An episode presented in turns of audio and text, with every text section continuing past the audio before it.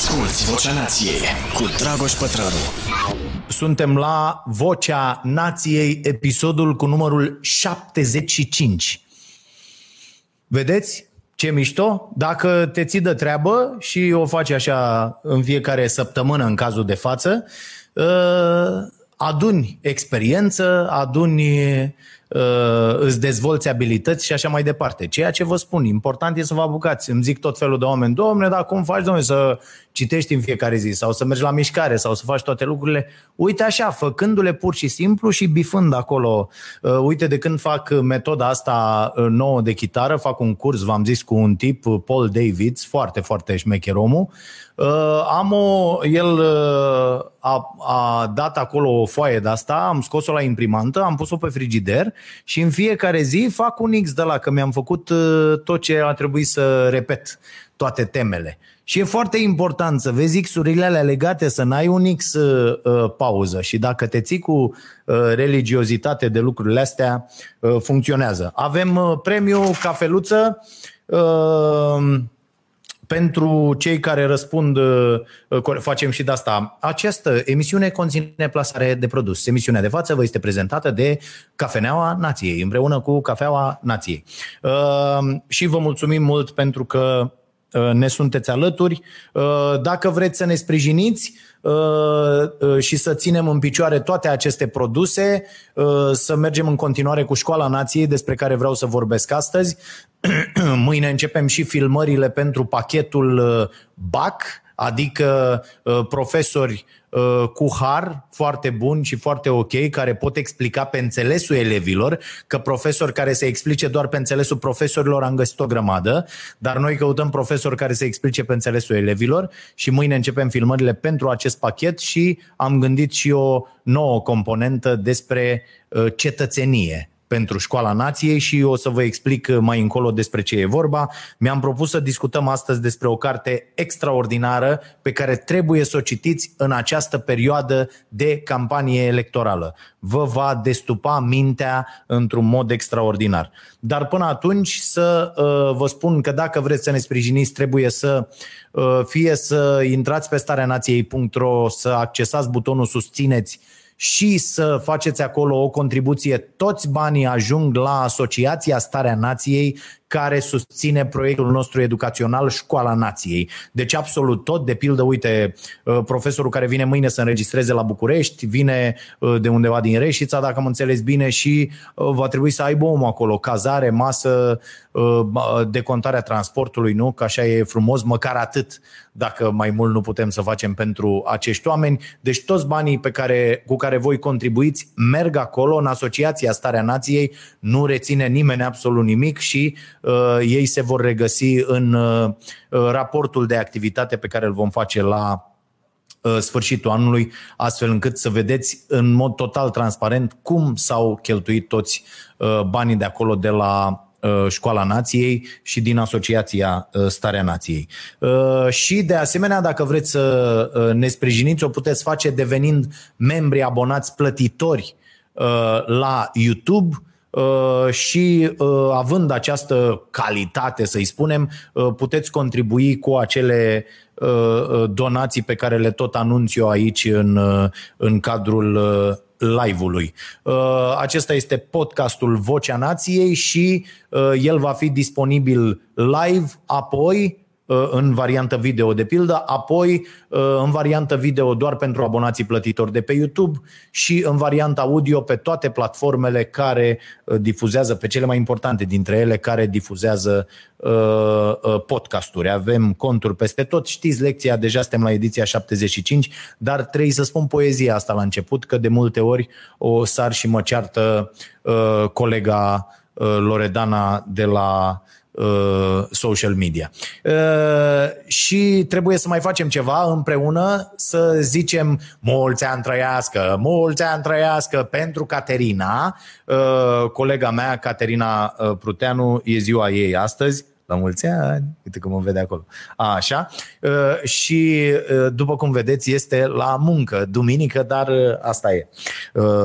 Luptăm pentru o cauză dreaptă. Bun.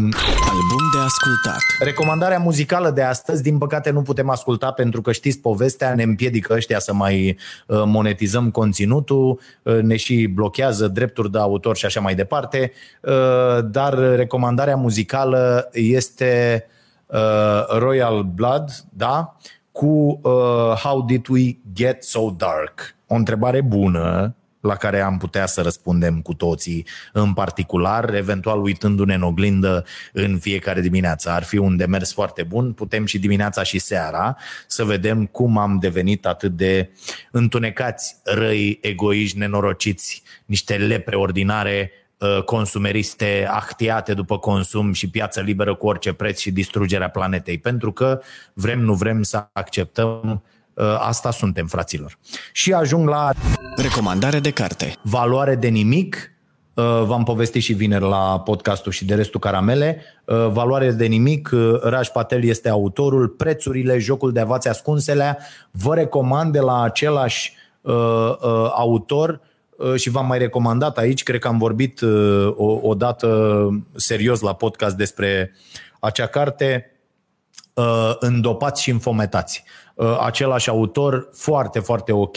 Înțelegeți, dacă veți citi cărțile astea, foarte multe lucruri despre piață, prețuri, um, alimente, resurse, mediu, Uh, democrație, cetățenie și așa mai departe. Și de asta e o carte pe care vă recomand uh, cu mare, uh, mare căldură în această perioadă.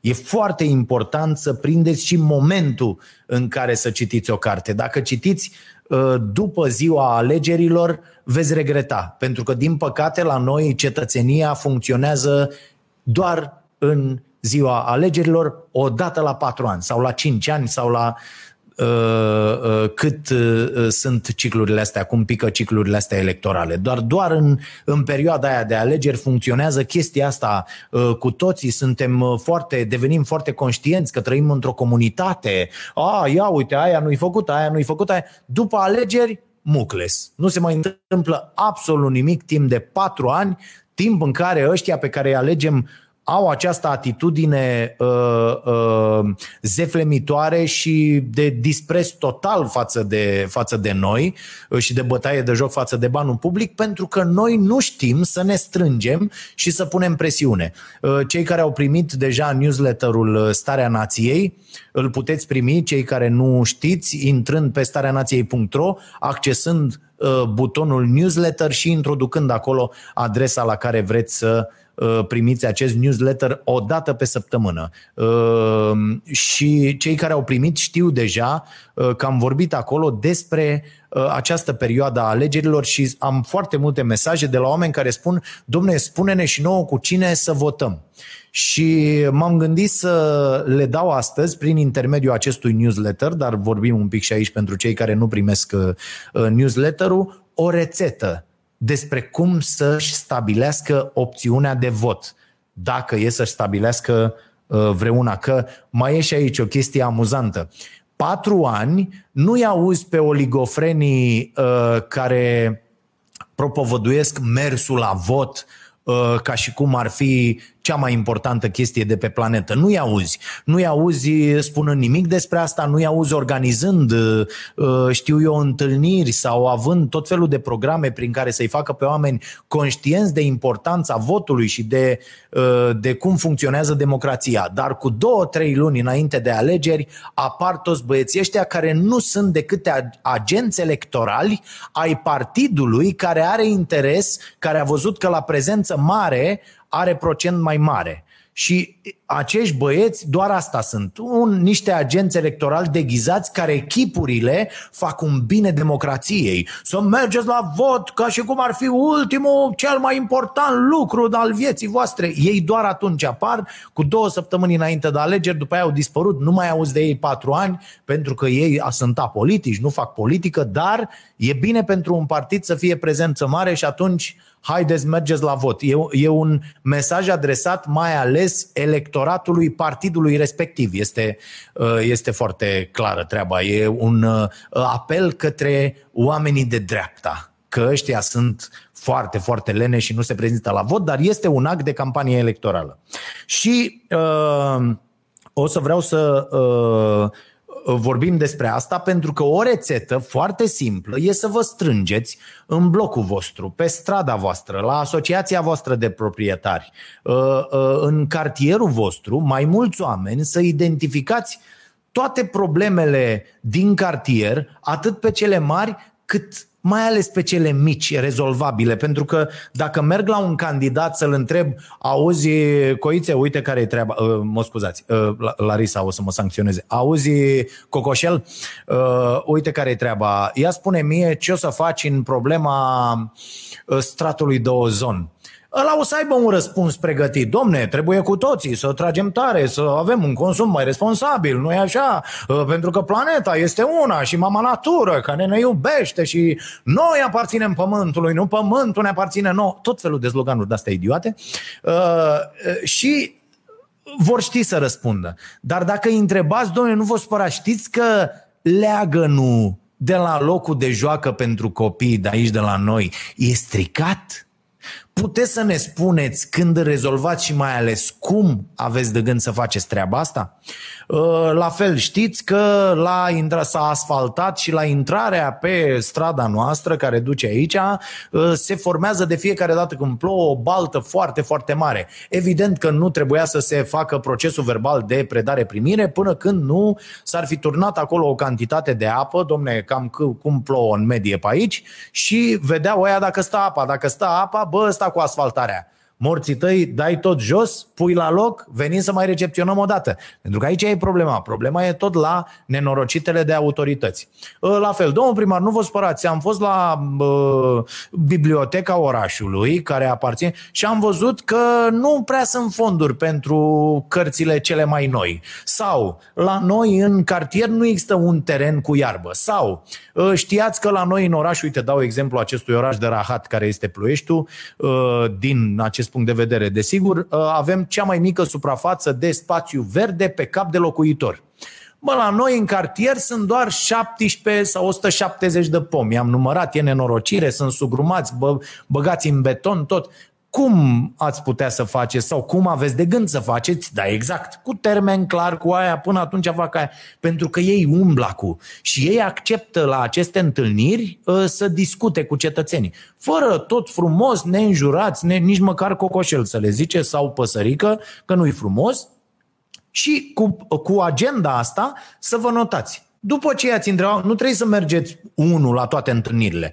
Văd dacă vă strângi 50, câte unul, doi la fiecare întâlnire și la, la o întâlnire. Și după aia puneți toate lucrurile astea împreună și ziceți, bă, eu cred că în interesul nostru de cetățeni ai acestui uh, bloc, locatarea acestui bloc sau la acest cartier sau această stradă cu, cu case, uh, ar fi să-l votăm pe ăsta, că a zis că, uite, rezolvă aceste probleme în acest fel și a zis să mergem să-l scuipăm în gură pe data de 17 februarie anul viitor, dacă astea patru nu sunt rezolvate și astea alte nu sunt în curs de rezolvare. Cam asta ar fi o rețetă. Dacă vreți să verificați ce au ăștia de gând, pentru că vă spun sincer, dacă vă puneți trei întrebări simple, foarte simple pe hârtie și mergeți și întrebați un candidat uitându-vă în ochii lui, vă ia 30 de secunde să vă dați seama dacă ăla halește rahat cu polonicul sau nu. E foarte simplu. Dar să întrebați efectiv cum. Adică, băi, cum e trebuie? Uite care treaba. Pe noi ne poluează fabrica nu știu care. Uite, aici Ploieștiul de pildă e un caz senzațional, cu trei rafinării care funcționează în jurul orașului și nu dau doi bani pe cetățeni, urinează cu boltă, atât rușii ăștia de la Lucoil, cât și dezaxația aia care își cară profiturile afară de la uh, Petrobrazi, Uh, și ăștia cu rompetrolul lor și cu ce mai fac acolo, la fel Delo Lever, poluare în mijlocul orașului, Delo Lever, ăștia nenorocire, dacă te uiți seara ce iese pe acolo, bun, Deci, și cum miroase și cum așa. Uh, deci mergi și întrebat, bă, cum aveți de gând? Uite, eu de pildă aș vota mâine și aș convinge încă 30.000 de oameni să vă, cu 20 ceva de mii de voturi să câștigă alegerile, aș convinge fără probleme 30.000 de oameni cu unul care ar veni și ar zice, bă, bă, uite, ne-am gândit să oferim loc în altă parte și să mai relocăm din poluatorii care sunt în oraș. Sau să impunem o suprataxă de atâta, vă spun eu la ce profituri au băieții ăștia, dau fără niciun fel de problemă, bani pe care să investim doar pentru regenerare, spații verzi, politici în domeniul mediului și așa mai departe. Nu vor face asta politicienii. Drept pentru care asta e, ăsta e subiectul pe care voiam de fapt să-l abordez împreună cu voi până când o să încep să iau întrebări. Am și ceva despre uh, alimentație și mod de viață sănătos uh, până la final. Uh, ideea e că o să pice pe noi, fraților. Pentru că atâta vreme, asta trebuie să înțelegem despre noțiunea de cetățenie. Atâta vreme cât presiunea publică nu este imensă pe autoritățile statului și pe corporații, lucrurile nu se vor schimba. E foarte, foarte simplu. Și găsiți foarte multe exemple în această carte. O să vă citesc unul și vreau să începem discuția de aici. Uh, apropo de cum se pot obține aceste victorii foarte, foarte importante și care produc schimbări de sistem extraordinare de către cetățeni cum se pot obține aceste victorii și cum pot face simpli cetățeni să le obțină. Că mai e asta, bă, să ne implicăm în politică, bă, nu. Ia hai să ne implicăm în cetățenie, fraților. Eu vă propun să facem chestia asta. De ce să fiu ăla pe care să-l înjure toată lumea pentru că nu facem politică, când pot să fiu ăla care îi calcă în picioare zilnic pe politicieni, punând și, și pe ăștia din corporații și, și pe instituțiile statului, punând o presiune fantastică, foarte greu de suportat pentru rezolvarea problemelor comunității. Tot ce trebuie să facem e să ne strângem în uh, uh, astfel de uh, grupuri, asociații, pe, pe probleme, pe puncte comune de interes și să acționăm uneori chiar la modul, uh, nu, uh, poate nu violent fizic, deși în multe cazuri se ajunge și acolo, dar uh, foarte ferm. Foarte, foarte ferm. Bă, noi nu mai dăm un pas înapoi. De aici nu mai acceptăm gargară. Vrem să veniți mâine cu măsuri. Astea sunt măsurile pe care le vrem noi. Bineînțeles că nu poți să vrei peste noapte de la 3 metri 150 de metri de verdeață pe cap de locuitor. Nu, dar vreau un plan, mă, nenorocitule, de politician, nenorocit de corporație și așa mai departe. Și haideți să vă citesc cum au făcut niște băieți. Uh, uh, imediat să ajung la uh, acel exemplu. Uh, așa, uh, crearea infrastructurii. Imediat, că nu mi-am, n-am avut timp să-mi fac și acele semne uh, mici uh, pe care le fac pe carte și așa fac cărțile astea, le, le distrug uh, pur și simplu. Uh, mi-a plăcut asta lui uh, uh, Dalai Lama, uh, fac o paranteză. Uh, sunt un călugăr marxist, un budist marxist, a spus el în mod provocator într-o prelegere susținută în cadrul Institutului Indian de Management. Aparțin taberei marxiste, pentru că spre deosebire de capitalism, marxismul este mai etic. Marxismul ca ideologie are grijă de bunăstarea angajaților săi și crede în distribuția bogăției în rândul populației statului. Bineînțeles că în capul proștilor marxismul înseamnă regimul sovietic sau regimul chinez. Sunt niște dobitoci. Dar asta e o altă discuție. Citiți ca să vă convingeți că lucrurile stau altfel. Haideți că am ajuns la ce voiam să vă citesc. Ochelarii, pentru că de la o vârstă încolo asta este. Și să citim.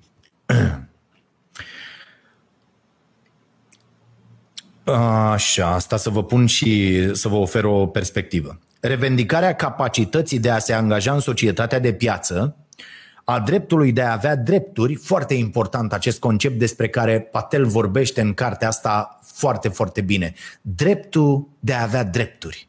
Pentru că dacă uh, uh, uh, constatăm ceva, stau ca, ca Iliescu mai dragă cu ochele, uh, dacă uh, putem constata ceva și în societatea românească, este că oamenii săraci n-au acces la drepturi.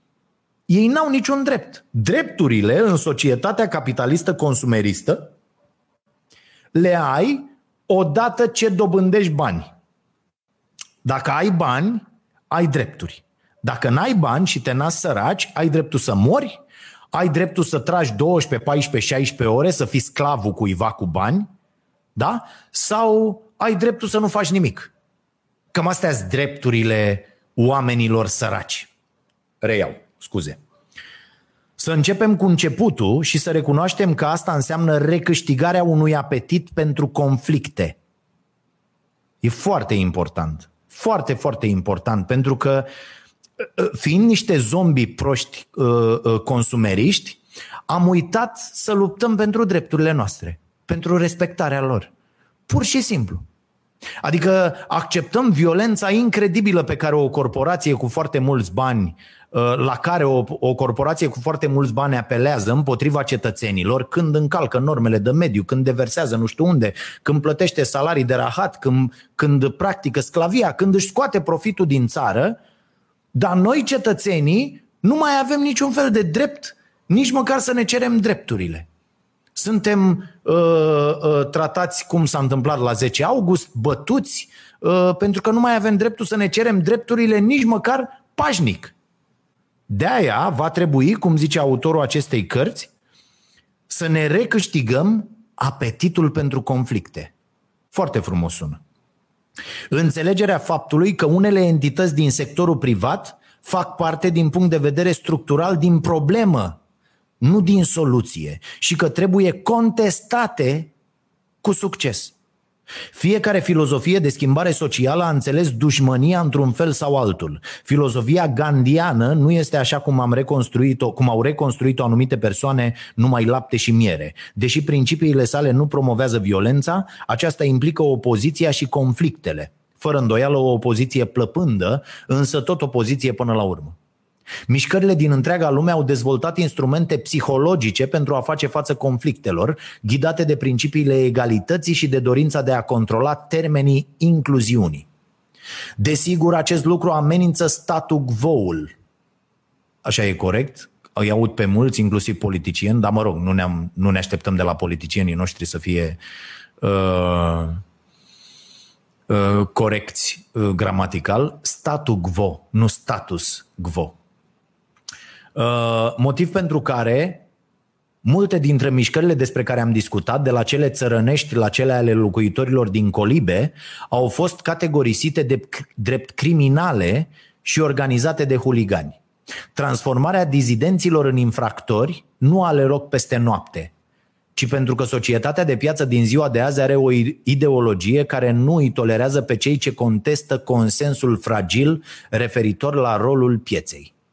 Activista Abby Hoffman a observat la un moment dat că, citez, măsurăm democrația, fiți atenți, definiție foarte, foarte interesantă, ați putea să vă gândiți astăzi câteva minute la chestia asta.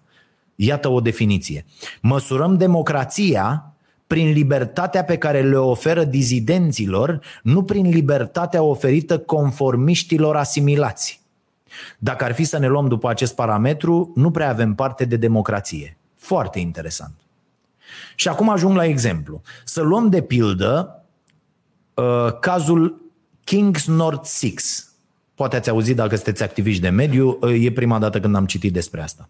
Un grup de șase protestatari din cadrul Greenpeace de Greenpeace ați auzit cu siguranță, care au reușit să închidă temporar o centrală electrică de, pe bază de cărbune din Anglia de Sud-Est, solicitând blocarea planurilor guvernamentale de ridicare a unei noi generații de centrale electrice asemănătoare. Fiți atenți ce au făcut ăștia. Aceștia au vrut să picteze un mesaj pe coșul centralei adresat prim-ministrului Brown. Uh, citat, Gordon renunță la asta. Asta, era, asta e ce voiau să scrie. În cele din urmă n-au reușit să scrie decât Gordon, vă dați seama de ce, dar a fost nevoie de 30.000 de lire pentru ștergerea cuvântului, protestatarii fiind acuzați de infracțiuni penale.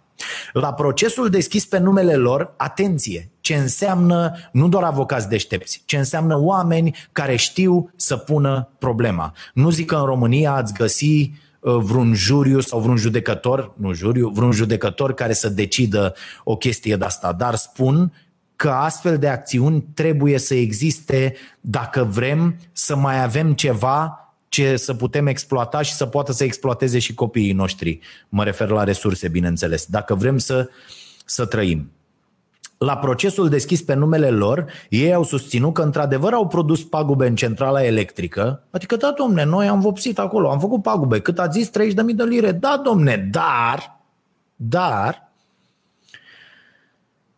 au făcut asta pentru a preveni un prejudiciu și mai mare. Ați auzit de legea uh, bunului samaritean? Știți ce zice legea asta? Am învățat și eu la cursul de personal trainer, la ăștia de la ISSA din state. Uh, legea te protejează dacă în încercarea de a-i face bine cuiva, deci te duci la unul și îl vezi că e, uh, uh, aici ai dat un exemplu cu un incendiu, dar vezi că se neacă și aplici manevra, Heimlich, cu toate nebuniile astea, cu nu știu ce. Dacă îi faci un alt rău, încercând să-l salvezi, tu nu poți fi uh, uh, ținut responsabil pentru asta. De pildă, în timp ce îi face aia, îi cade telefonul de 10.000 de euro și să face praf din buzunar, deși la banii aia ar trebui să fie antișoc, antinoroc, uh, cum ziceam când eram mici. Uh, tu nu îi plăt, nu po- ăla nu poate să te dea în judecată după ce l-ai salvat, că sunt și cretini de ăștia, și să spună trebuie să-mi plătești telefonul că tu mi l-ai dat jos de pe, de pe masă sau a căzut de pe mine când uh, mi-ai făcut chestia aia ca să-mi sară din gât pâine uh, sau ceafa. Uh, ei au susținut că într-adevăr au produs pacube în centrala termică, însă au făcut asta pentru a preveni un prejudiciu și mai mare. Există prevederi în lege în acest sens. Dacă spargi ușa unei case incendiate pentru a salva viața celor dinăuntru, înseamnă intrare prin efracție pentru a preveni un prejudiciu mai grav. Atunci când a primit dovezile prejudiciilor pe care schimbările climatice le provocau în momentul respectiv, atenție, prejudiciile care s-ar fi întâmplat, care se întâmplau în momentul respectiv, închiderea centralei pentru o zi împiedica daune aduse bunăstării umane în întreaga lume în valoare de aproximativ 1,5 milioane de dolari, juriul a fost de acord cu apărarea. Kings North 6 au fost achitați, guvernul britanic a fost forțat să bată în retragere, iar decizia a fost chiar, uh, chiar și salutată de The New York Times ca punct de referință în ideile inovatoare ale anului 2008. Întrecerea la o lume mai justă și mai durabilă va fi fără îndoială nevoie de acțiuni directe care să testeze limitele proprietății private în numele justiției globale. Din nou, acesta nu este un lucru teribil de radical de afirmat. Laureatul premiului Nobel Al Gore a observat că Citez. Am ajuns în stadiul în care e timpul ca nesupunerea civilă să prevină construirea de noi centrare pe, bază de, pe bază de cărbune. Da? Și continuă explicațiile. Deci iată, iată cum se pot uh, uh, face lucrurile. Iată cum putem să-i obligăm Mamă, de, de, ăsta, ăștia doar pentru citit ochelarii și când îi țin și mă uit la, la distanță amețesc imediat. Uh, iată cum putem să împiedicăm corporațiile să facă în, uh, rele și mai mari, iată cum putem să împiedicăm pe politicieni să ia decizii în favoarea corporațiilor. Pentru că, fraților, haideți să nu ne mai mințim. Sistemul la nivel mondial e făcut de politicieni și de corporații împotriva cetățenilor. De-aia corporațiile și instituțiile statului au pus mâna și pe presă în foarte mare măsură. Tot ce vă uitați la televizor acum, ă, citiți presă, ați văzut peste tot, totul este foarte puține sunt publicațiile care mai funcționează în interesul cetățenilor și televiziunile și tot. Ele funcționează în interesul banilor, sunt conduse de corporații uh, uh, explicația de bază, inclusiv când intri în redacțiile mari, este că trebuie să facă profit. Ele trebuie să facă profit pentru că de asta funcționează, ceea ce este profund fals. Nu funcționează pentru a face profit. Funcționează cu niște reguli clare și pentru îndeplinirea unui, unui serviciu public foarte, foarte important. Informarea publicului este un serviciu public extraordinar de important pe care presa la nivel mondial în acest moment eșuează uh, să-l mai îndeplinească acest rol. Vedeți peste tot. Uh, articol recomandat de partidul nu știu care, uh, uh, prezențele la emisiuni, boia aia de candidați care sunt în studio, ei au plătit să fie acolo și să nu fie întrebați lucruri importante. Li se dau întrebările dinainte, totul este convenit cu staful de partide, n-ați văzut că nu mai există confruntări, n-ați văzut că nu mai... De ce? Pentru că ei nu se prezintă la niciun fel de dialog pe care, uh, despre care nu știu sigur că îl pot controla uh, și au fost asigurați în legătură cu asta de staful de campanie. De-aia zic să mergeți la candidații locali din satul vostru, din comuna voastră, din orașul vostru și să-i trageți de mânecă acolo, pe loc, alo, cu metre. Spuneți mie cum rezolve asta, asta și asta, acu, azi. Da? Uite, reprezint 200 de oameni. Noi 200, ca să ne prezentăm la vot și să te votăm pe tine, avem nevoie să știm exact. Și vedeți cine și cum răspunde. E foarte, foarte important. Și uh, uh, revenind la ideea, uh, dinainte asta se întâmplă. Corporațiile în legătură cu instituțiile statului, mai ales cu instituțiile de forță, serviciile și toate, ce fac aceste corporații? Nu vedeți, se întâmplă în lume peste tot, numai că în state e asumată. Există instituția lobby-ului, există exemple, sute de exemple în state.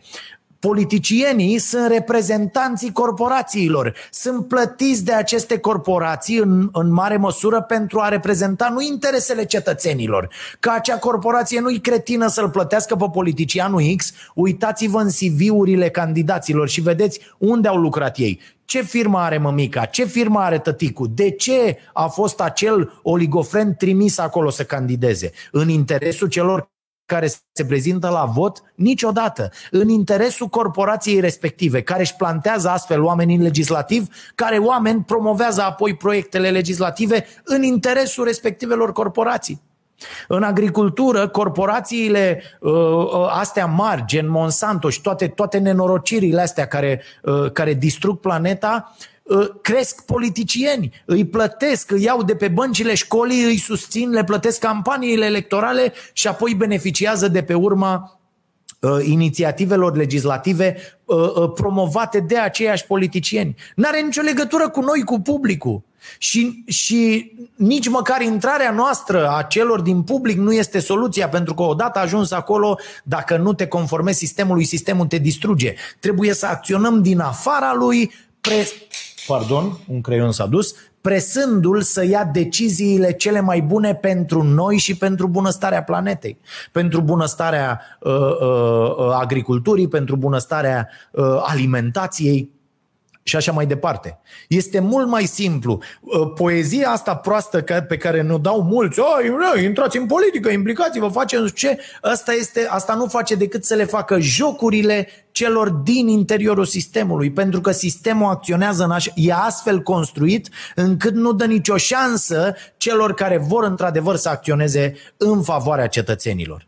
Bineînțeles că este o unealtă să intri și să te lupți, să nu-ți abandonezi uh, uh, uh, valorile și promisiunea pe care uh, le-o faci oamenilor când intri acolo. Este o cale, dar mult mai eficientă, mult mai eficientă pardon, este calea asta de a ne strânge, de a, de, a, de a ne aduna și împreună, susținând și presă, susținând publicații independente, site-uri independente, uh, televiziuni independente, emisiuni, uh, Cacu e foarte simplu Uh, să, uh, ca dintr-o comunitate luând de la, uh, uite, o mie de oameni, dacă contribuie pentru bunăstarea unui singur jurnalist cu 10 lei pe lună, îi plătesc lui și toate mijloacele de producție și tot ce vorbește despre comunitatea respectivă pe net, pur și simplu. Da, e posibil ca după un anumit timp Facebook să închidă Uh, să nu mai facă emisia respectivă. YouTube să scoată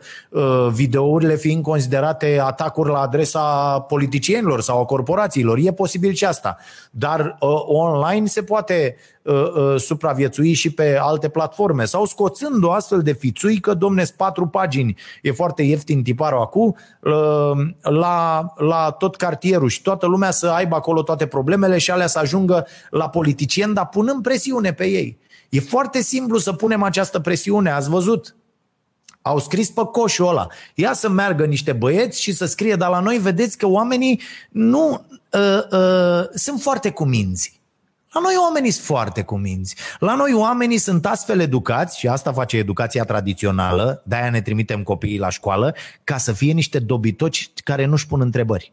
Asta e cea mai mare problemă. Nu că nu înveți. În școala noastră înveți lucruri foarte importante. Cunosc copii care au mers la facultate afară și au frecat-o patru ani pentru că ei știau de la liceu absolut tot ce s-a predat acolo. Există foarte multe cazuri. Și au luat doar partea practică, dar teorie cunosc, uh, uh, o, am o prietenă care în anul 3 Uh, uh, la uman fiind, le rezolva toate problemele și lucrările pe bani studenților din, anul, din anii 1, 2 și 3 de la partea reală, de la inginerie, de la toate lucrurile astea. De ce?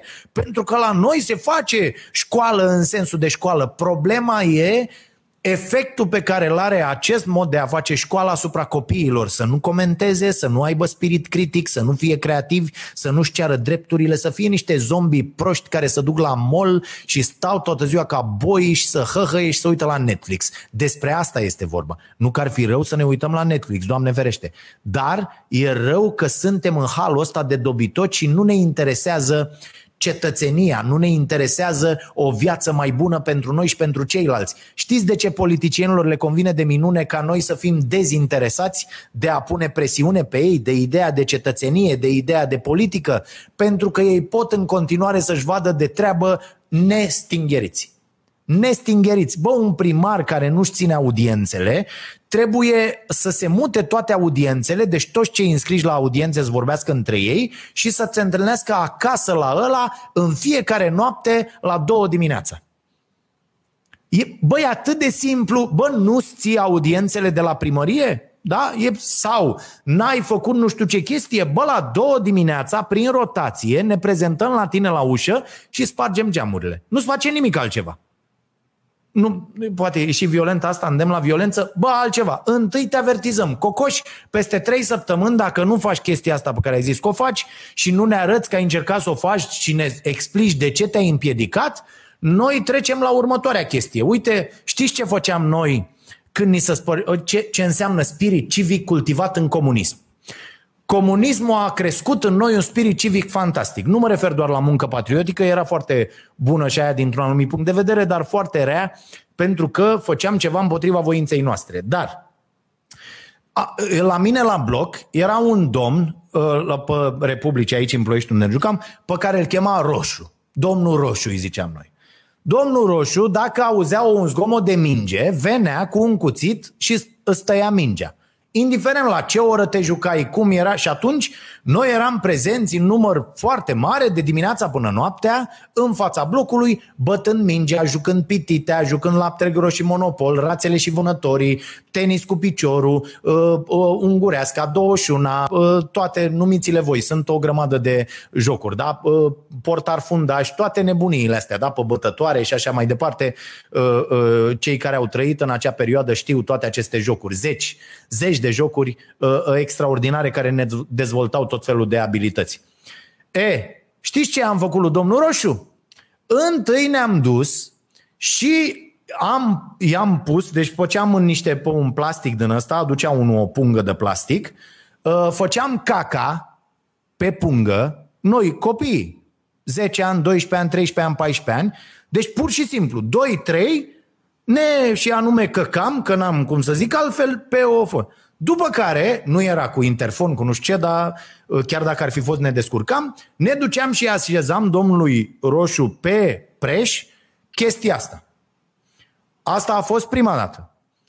Din nou a ieșit să spargă mingea. A ieșit să spargă mingea, a doua oară, domnul Roșu a avut o altă problemă, că am luat bucățile alea de am luat mingea ca atare, am pus rahatul respectiv în minge și am dat foc pe preș la om. A doua, adică ne-am dus mai sus. Da? Prima dată am fost calmi, ok, a, ne-am și rugat de om, plângeam, n-aveam niciun fel de problemă. Și au fost așa niște chestii care au escaladat până când, ce să vedeți, domnul Roșu nu ne-a mai spart nicio minge. Înțelegeți? Despre asta este vorba, fraților.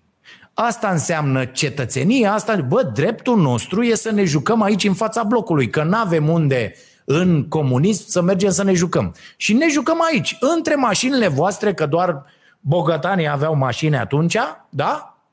Eu cred că până la 14 ani nu știu dacă m-am urcat de 4-5 ori într-o mașină mică, pentru că na, nu, da, n-aveau, prietenii mei n-aveau sau ăia care aveau, erau, părinții erau de aia de toată ziua, ei aveau mașină, dar toată ziua o demontau și o montau la loc în fața blocului, cam asta era, nu mergeau cu mașina, că n-aveau bani, n-aveau uh, să bage combustibil. Unii, alții aveau foarte mult. Uh, pentru că, na, pentru că așa, pentru că uh, știm cu toții, Partidul Ceaușescu România. Dar Asta era uh, ideea pe care voiam să, să vă spun și sper că am fost destul de plastic cu acest exemplu. Sunt lucruri pe care le-am făcut copii fiind pentru a ne câștiga drepturile. N-au vrut să ne pună o bară de asta pe teren în spatele blocului să ne jucăm fotbal. Am fost și am luat una de la alt bloc pentru că și ea să jucau cu noi în partea asta și acolo n-aveai loc să te joci și am luat un bătător de la și l-am pus aici. Cu, am furat de pe un șantier uh, ciment, nisip, am venit, am făcut groapa, am pus la am am băgat uh, uh, bătătorul ăla și ne-am făcut teren de fotbal. Că aveam într-o parte, dar într-o parte trebuia să pui pietre și ne certam mereu. A fost bară, a n-a fost bară, a trecut pe afară, a trecut pe lângă și câștiga ăla care era mai mare și mai puternic. Și am zis, bă, hai să mai luăm o bară de asta, ce să facem? Deci despre asta este vorba, despre cum învățăm cu toții să ne apărăm drepturile, da? Să nu uităm de chestia asta foarte mișto descrisă în carte, dreptul de a avea drepturi. Uh, și vă mai citesc câteva lucruri foarte interesante. Asculți Vocea Nației, disponibilă pe iTunes, Spotify, SoundCloud sau pe starea nației.ro la secțiunea podcast. Mă rog, explică uh, foarte multe lucruri. Uite, apropo de democrație, frate, că democrația nu e uh, uh de foarte multe ori avem o idee atât de greșită despre democrație și zicem, domnule, democrație, democrația ateniană, că nu știu ce, și când îl auzi pe orice prost că spune asta, zici, da frate, așa e, să conducă poporul, dar, dar cum? Cum se întâmplau lucrurile? Că dacă nu citim, fraților, murim proști.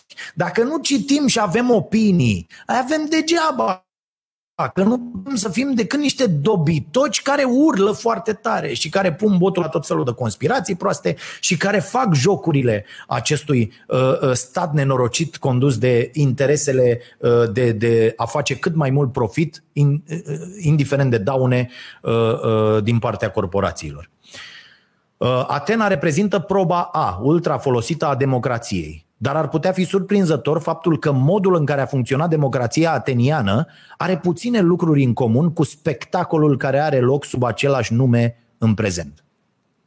În Atena nu obișnuiau să aibă loc alegere, așa cum le știm că ar trebui să se desfășoare. Politica nu era înfăptuită de un grup autonomit de amatori de putere, ci de întreaga populație și implica tragerea la sorți în locul alegerilor. Obișnuiau să fie selectate câte 12 grupuri a câte 500 de persoane, cei 6.000 de cetățeni conducând la oaltă orașul, fiecare dintre cele 12 grupuri judecând cazuri. Avocații și experții se limitau la roluri de consiliere. Ideea din spatele selecției prin tragere la sorți, prin tragere la sorți, Asta era democrația. Și fiecare cetățean era, veți vedea imediat, pregătit să facă asta. Cum? Imediat vă spun. Ideea din spatele selecției prin tragere la sorți era că niciun cetățean nu trebuia exclus de la a avea oportunitatea și responsabilitatea justiției deliberative. Procesul deliberării se extindea dincolo de sala de judecată, iar ruinele acestui sistem se aplică încă în cazul celor 12 colegi care judecă diverse cazuri. Fenomenul poate și ar trebui să fie extins și în alte domenii. După cum argumenta istoricul uh, C.L.R. James într-un uh, minunat eseu din anul 1956 intitulat fiecare bucătar poate guverna, fenomenul poate, ar, poate și ar trebui să fie rest, uh, extins în toate celelalte domenii. Spre deosebire de ziua de azi, când democrația a fost redusă la o corvoadă de întreprins odată la fiecare patru ani, atenienii își luau politica în serios. Termenul democrație era sinonim cu izonomia, egalitate, înseamnă. Iar cei care nu doreau să fie deranjați cu astfel de procese erau considerați idioți. De acolo vine idiot. Da? Deci dacă nu vrei să te implici în democrație, nu doar vrăjeala aia mergi și votează, că oricum votezi degeaba dată fiind opțiunea, date fiind opțiunile de vot.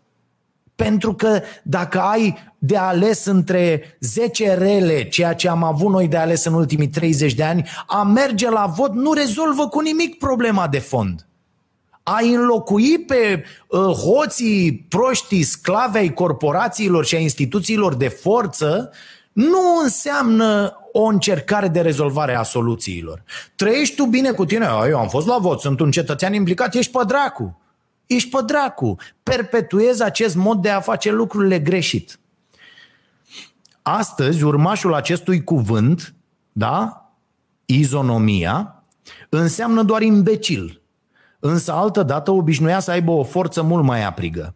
Imnul lui Pericle pentru democrația ateniană sună ca un manifest pentru tipurile de suveranitate pentru care luptă mișcările sociale. Noi asta trebuie să facem, mișcări sociale.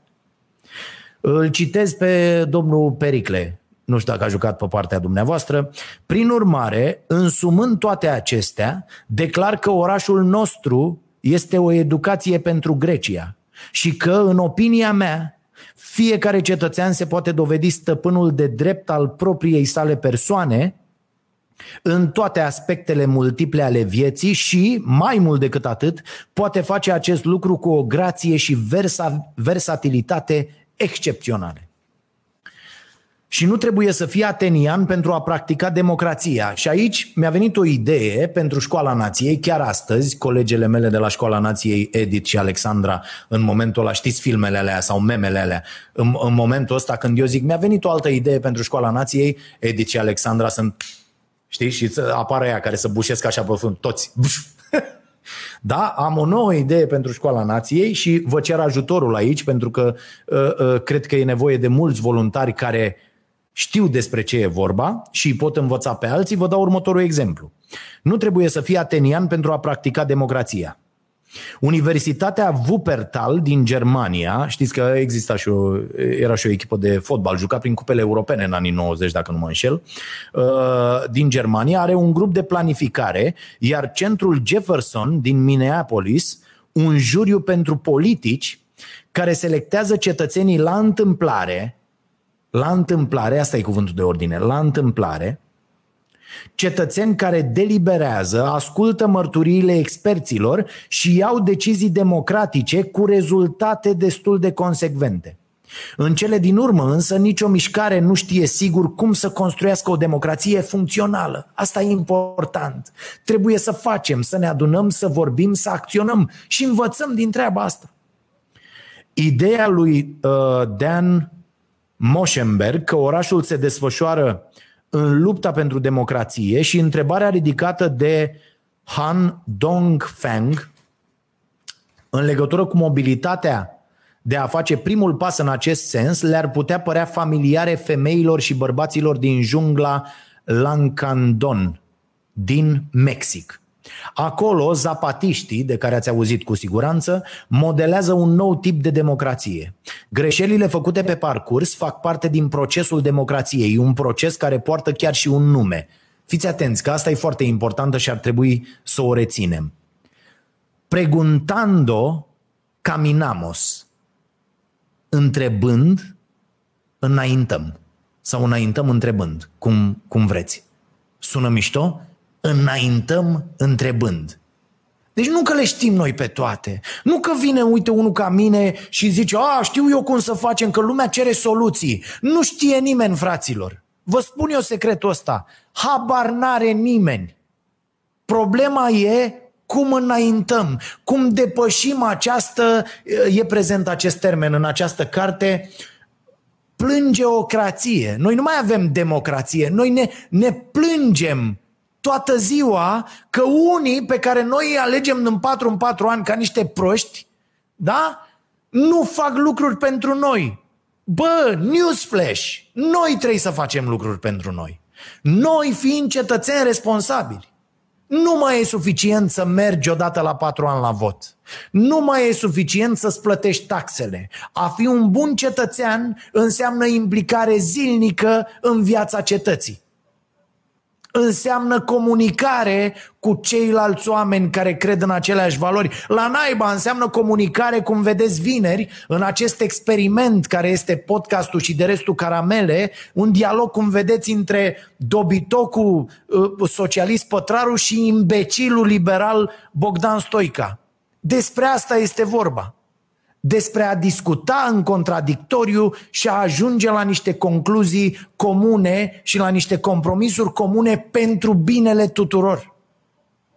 Că mă gândeam și la treaba asta. Ați văzut vreodată vreo adunare de asta de scară într-un bloc? Să vedeți că toți cretinii au pretenția ca soluțiile lor să fie cele implementate, dar acele soluții le reprezintă în primul rând lor interesele?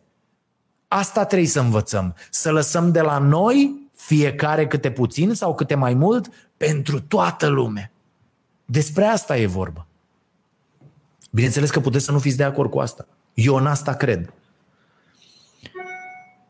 Pentru a-i vedea în acțiune pe zapatiștii ăștia, m-am urcat într-un avion cu destinația Mexic și vă mai citesc o chestie, iar acolo mi-a fost dat să văd o mulțime de măști. ta na na na na se întâmpla în 2008. În aeroportul din Mexico City, Mexico City, uh, toată lumea purta o mască chirurgicală albastră de mici dimensiuni. Pe a mea, pe a mea mi-a dat-o un soldat care mi-a făcut semn cu arma că ar fi mai bine să port și eu una. Ne protejam unii de ceilalți, întrucât tovarășii de drum se puteau dovedi purtători de gripă porcină. Infecțiile de gripă de acest tip abia începuseră. Măștile erau semnul cel mai vizibil că Mexicul se confrunta cu o externalitate masivă, ce avea de-a face întru totul cu produsele alimentare și avea să se răspândească curând cu mult dincolo de granițele Mexicului. Și acum ajung la acest, și acum ajung la acest nenorocit de COVID și la faptul că vin vina pentru răspândirea, pentru situația în care am ajuns, o poartă în afară de guvernanți și corporații presa și cetățenii. O purtăm toți. De ce o poartă presa? Vă spun imediat. Deși n-au fost raportate în mass media pentru mase în limba engleză, uh, Tom Philfot din partea Grist reprezintă o excepție notabilă, presa mexicană a tot scris o perioadă despre, sau cum ar zice Iohannis Peroadă, despre condițiile de sănătate oribile uh, de acolo. O filială din, uh, stați puțin că citesc, Granias Carroll o filială a companiei de asamblare a produselor din carne Smithfield din Statele Unite. Am vorbit săptămâna trecută despre nenorociții ăștia. La punctul de lucru al societății respective din La Gloria, din Veracruz, aproape un milion de porci sunt sacrificați anual.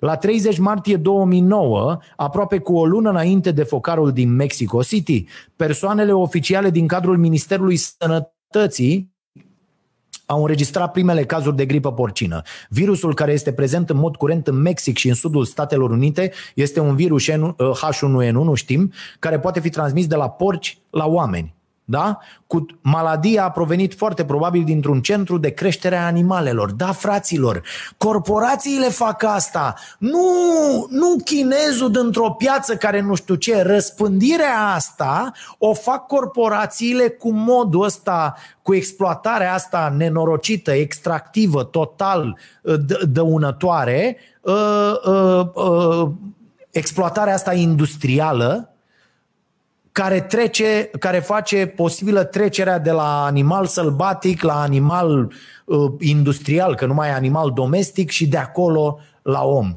Despre exploatarea asta de mentă e vorba. Și noi acum stăm că apare bou de Trump care zice virusul chinez și nu știu ce, nu fraților.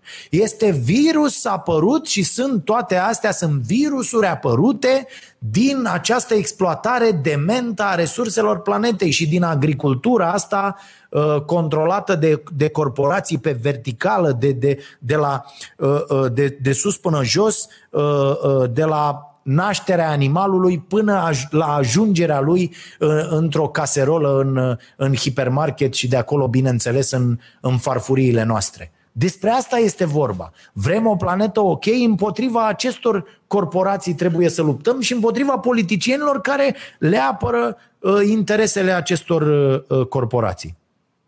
Da? Uh, foarte multe lucruri interesante uh, în continuare. De-aia vă recomand cartea citită înainte de alegeri, vă va oferi cu tot o altă perspectivă asupra uh, uh, politicienilor, asupra alegerilor, asupra ceea ce se întâmplă în uh, lume. Uh, vă mai citesc doar uh, o chestie, dar nu știu dacă mai... Nu, no, nu mai avem timp. Uh, că am promis că iau și întrebări, că vorbesc și despre... Deci, fraților, citiți cartea asta dacă se poate înainte. E tot la editura Seneca, uh, ieșită.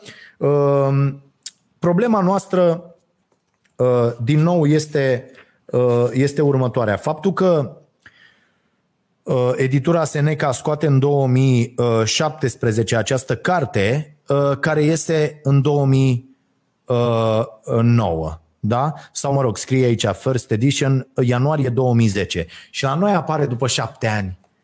Ce discuții? Adică apropo de cât citim, ce citim și când citim. E foarte important când citim. E clar că sunt foarte multe lucruri încă actuale, dar ce discuții se puteau face în societate, într-adevăr, în, din 2011 încoace? Poate ajungeam și noi undeva. Așa dacă la noi ajung din 2017 și unul ca mine discută lucrurile astea în fața, nu știu, ă, acolo 1000-2000 de oameni în direct și apoi, nu știu, am văzut că se duc undeva la niște zeci de mii ă, ă, de vizualizări aceste podcasturi, ajung undeva, aveam o, o statistică că Vocea Nației până acum a avut cu toate episoadele undeva la 600 de mii de Uh, de, de accesări, de ceea ce înseamnă uh, imbă de accesări uh, unice, ceea ce înseamnă foarte mult pentru mine. Este enorm, dar, dar totuși înseamnă incredibil de puțin la ce dezbatere ar trebui să existe despre asta. Despre asta trebuie să facem dezbatere la televizor. Nu despre proștii viceprimarul cu primarul care s-au certat, la a dat o palmă, la a făcut nu știu ce. Vă uitați ce discuții sunt la televizor, toți proștii planetei pentru că nu citim, pentru că nu ne documentăm, nedocumentându-ne nu avem ce rahat de să punem. Nu putem pune întrebări ok, nu putem crede în niște valori, nu putem să funcționăm uh, uh sănătos în interiorul unor valori dacă nu avem întrebări bune, dacă nu știm cum să punem problema, dacă nu știm exact care-i, uh, uh, care-i problema și să umblăm să oferim. Suntem ca medicii, nu mai putem fi ca medicii, fratilor. Ca medicii care tratează simptome noi trebuie să mergem la cauze, trebuie să mergem la prevenție, trebuie să mergem acolo de unde izvorăsc toate problemele noastre și să corectăm acolo ce se întâmplă. Degeaba tratăm noi efectele obezității la o persoană care mănâncă numai McDonald's, KFC, bea cola și Pepsi toată ziua. Degeaba ajungi la medic, la 45, la 50, la 55 de ani cu toate bolile de pe planetă, cu diabet, cu boli, ale, uh, uh, cu boli de circulație, cu boli de inimă, cu toate bolile din lume, cu ficatul în pioneze și așa mai departe, în pioneze. Degeaba. Nu mai poți fi salvat. Ești condamnat la 25 de ani, 30, câți mai ai până mori, că toți murim cam tot pe acolo. Nu asta e problema. Problema e cum dracu trăiești ultimii 25 de ani. În loc să te bucuri de ei și de o viață în care ai muncit și să mergi să te plimbi, să mergi să ai, o, o, să ai, să ai relații foarte frumoase cu oameni, cu prieteni, să, să mergi să explorezi, să mergi să te împlinești, să fii bucuros, stai ca bou prin spitale, tată, în ultimii 25 de ani. Asta văd că ne convine de minune. Suntem extraordinar de buni în a face rahatul ăsta, în a ne îmbolnăvi și în loc să prevenim, în loc să vedem cum facem să nu ajungem acolo sau să ne întoarcem dintr-un punct nenorocit corectându-ne alimentația, renunțând la băutură uh, în exces, la țigări, la, la toate lucrurile astea, noi ca boi, hai tată, mergem tot așa cât o rezista. Lasă că bunicul a trecut, o știți pe aia, lasă că bunicul a trecut 80 de ani și a băut în fiecare zi, a fumat, a mâncat numai slană, numai bă, nu e așa. Nu e așa, fraților, și ne condamnăm singuri ca proștii. O să vă citesc un mesaj uh, primit pe uh, mail care mă ajută pe mine să discut despre următoarea problemă. Uh, imediat, vocea nației uh, și am aici un mesaj cu nu e ok. Un mesaj venit de la un domn Andrei. Andrei îmi scrie așa. Am ascultat în timp ce le pregăteam copiilor niște cartofi prăjiți sănătoși, Vocea Nației 73, numărul trecut. Și zice așa, Ți-am mai spus că o cam dai de pereți cu raționamentele când încep să vorbești de carnea din dietă. Gândește-te la lucrurile astea pe care poate nu se pune mare accent în cărțile de nutriție. În fiecare zi, corpul ăsta al nostru, fiți atenți argumentații, produce vreo 100 de miliarde de celule imune și încă vreo 300 de miliarde de eritrocite. Mucoasa intestinală e nou-nouță la fiecare 5 zile, deci alte miliarde de celule. Pielea se schimbă și ea la fiecare lună. Și ce să vezi, se estimează că 55% din masa uscată a celulelor sunt proteine. Deci nu vrei sub nicio formă să lași organismul fără proteine. Tot o dietă echilibrată e mai bună. Mă rog, alea nu sunt proteine, aminoacizi care nu știu ce, dar nu, nu, nu mai intru în alte discuții, nu explicațiile sunt, da? Bineînțeles că dacă mănânci numai proteină, te dai peste cap și chestia asta au demonstrat olandezii într-un studiu elegant în care au hrănit doi gemeni cu diete diferite, pe unul cu carbohidrați și pe celălalt cu proteine. Cum era de așteptat, amândoi s-au dat peste cap.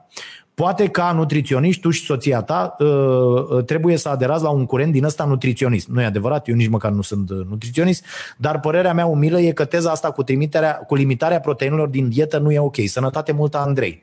Andrei, aș vrea să-ți răspund foarte pe scurt, că voiam să abordez asta, că am primit mai multe mesaje de felul ăsta în ultima perioadă. Greșești din start pentru că ipoteza ta este greșită. Ipoteza ta idiotă, la fel ca a multora, la fel ca a mea cu 10 ani, este că proteinele vin din carne. Fals 100%. Am tot am citat studii care demonstrează asta în fel și chip într-o mie de...